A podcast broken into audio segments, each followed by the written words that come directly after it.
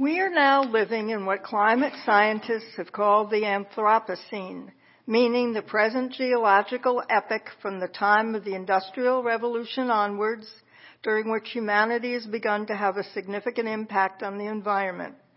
During the recent years of the Anthropocene, we've witnessed large extinctions of plant and animal life that accompany environmental degradation and climate change. Most of the news isn't good, but occasionally a bright spot appears on the horizon, and that merits talking about on Earth Day. The writer Donna Haraway, in her book Staying with the Trouble, describes four critical geographical areas that have been hit hard by human activity in this new time period. Coral reefs throughout the world's oceans, the Arctic, the Colorado Plateau's Black Mesa that has been the home of the largest strip mining operation in North America, and the Republic of Madagascar, a large island nation off the east coast of Africa. This unique home, this unique place is home to complex, layered tapestries of historically located peoples and critters, including lemurs, who are close relatives of monkeys and apes. Nine out of ten of Madagascar's animals, including all species of lemurs, live nowhere else on Earth. The smallest primates in the world is a lemur, the Madame Berthe's mouse lemur. It weighs just a couple of ounces. Lemurs are only found in the areas around Madagascar islands where they have a very diverse habitat. Some of them thrive in the forest and others do extremely well in the hot desert. They all consume fruits, flowers, and insects to help them be able to survive. According to researchers, 16% of lemur species are now considered to be critically endangered, 23% endangered, and 25% vulnerable. All of them have a very uncertain future. Unfortunately, the rate of extinction and destruction of the many kinds of Madagascar's forests and watershed, which are vital for its rural people and for plants and animals, is increasing. Evidence from photography indicates that 40 to 50 percent of the island's forests that were still thriving in the 1950s are now gone. And a lot of that was due to search and destroy operations, extractions, and many um, of these projects not only impacted the land and the animals, but also the villagers.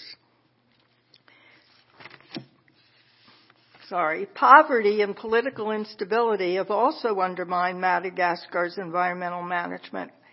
Slash and burn agriculture, selective logging of precious wood like rosewood and ebony, and fuel wood harvesting has accelerated deforestation and erosion which in turn has altered microclimates leading to droughts, forest fires, and soil degradation. Bushmeat hunting of the lemurs has also increased in recent years. Fortunately, some remarkable people have addressed the threat to lemurs on Madagascar with a unique project I'd like to tell you about. The first is the scientist Alison Jolly, who was a Yale graduate studying lemur behavior in 1962 fell into what she calls non-innocent love and knowledge in her first encounter with the female-led, swaggering, opportunistic ring-tailed lemurs in the spiny forest and dry gallery forest on the south of the island. Simply and transformatively, this young American woman became a lover and seeker and knowledge and well-being with and for the beings of Madagascar, especially this astonishing species of lemurs, as well as for the island's complex people. Author Donna Haraway goes on to say, in the marrow of her bones, Jolly understood the terrible contradictions and frictions in her embrace of both the rural people who cut and burned the forest to make small agricultural plots, and her beloved prosimians, the lemurs and all their forest partners. This kind of conflict between people and animals, as wild areas shrink and human populations expand, can be seen on every continent. Haraway points out that Jolly knew in detail what the press of rapidly expanding human numbers meant to the forests that are located in places with a history of land dispossessions, relocations, a succession of failed governments, huge solicited and imposed natural, national debt, and broken development promises. She wrote vividly about local people's accurate assessment of the effects of generations of visiting experts, while the experts and visiting research scientists often knew little about the terrible history of land seizures, colonial and post-colonial search and destroy operations, rapacious extraction schemes, and the impact on villages of these failed projects. On the other hand, she also knew what sustained, committed work of real colleagues and friends could accomplish on Madagascar against the odds and across differences of all sorts. And so began a project, though small, which can be considered a model system for blending art and science, the Ako project. The project's first step was to assemble a series of six books written in both English and Malagasy that vividly narrate the adventures of six kind of young Malagasy lemurs. The books have been illustrated by artist Deborah Ross, whose watercolors of fauna and flora first brought Jolly to her attention. I'd be happy to share the book I sent for from the Lemur Foundation in the social hall if anybody would like to see one of the six books. They really are wonderful. The stories are fleshed out natural histories full of sensuous and bumptious adventures of the gutsy young lemurs, living the joys and dangers of their habitats and their group social arrangements. The histories show each lemur species with diverse plant and animal critters proper to their habitats. The project provides teachers' guides in Malagasy, beautifully crafted posters showing the unique island locations where the stories take place. They are not textbooks, but instead are stories, feasts for the mind, heart, and body for adults and for children who often have no access to storybooks or to the animals of their own nation. Most Malagasys never see a lemur. They're very hard to spot, I might add, on land, television, or in a book until this project. The Ako project did a kind of end run around the money starved schools and unresponsive bureaucracies. Jolly added one more person to the project, Hanta Rasamimanana, a scientist trained in animal husbandry at the Veterinary Academy in Moscow, where she earned an MA in primate conservation and studied also at the Muséum National d'Histoire Naturelle in Paris, where she earned her PhD.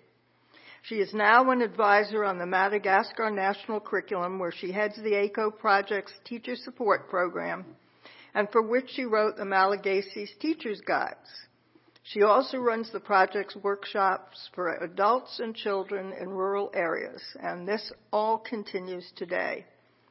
As author Haraway points out, in all their attachments, working with the books and poster artists, together with the scientists, storytellers, Alison Jolly and Hanta Manana,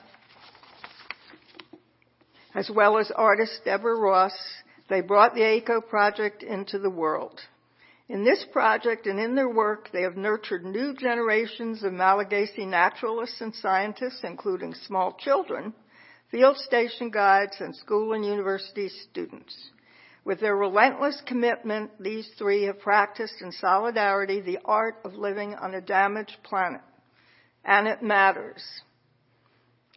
The Ako project is just one of many where adults are working intensively with children and young people to restore habitats and protect plants and animals. Some of these habitats are on land, some in oceans and streams, but what they have in common is that they've been threatened or damaged by population growth and subsequent development, by hunting and poaching, by overfishing, and of course by climate change. Now looking at my own history, I've been working on environmental causes since the first Earth Day in 1970, and I still am. But, and it's a very big but, although I still will be working on those causes for years to come, the Earth's well-being or lack of well-being will be felt most by people in their 30s and young adults and children as well as those not yet born rather than by my generation.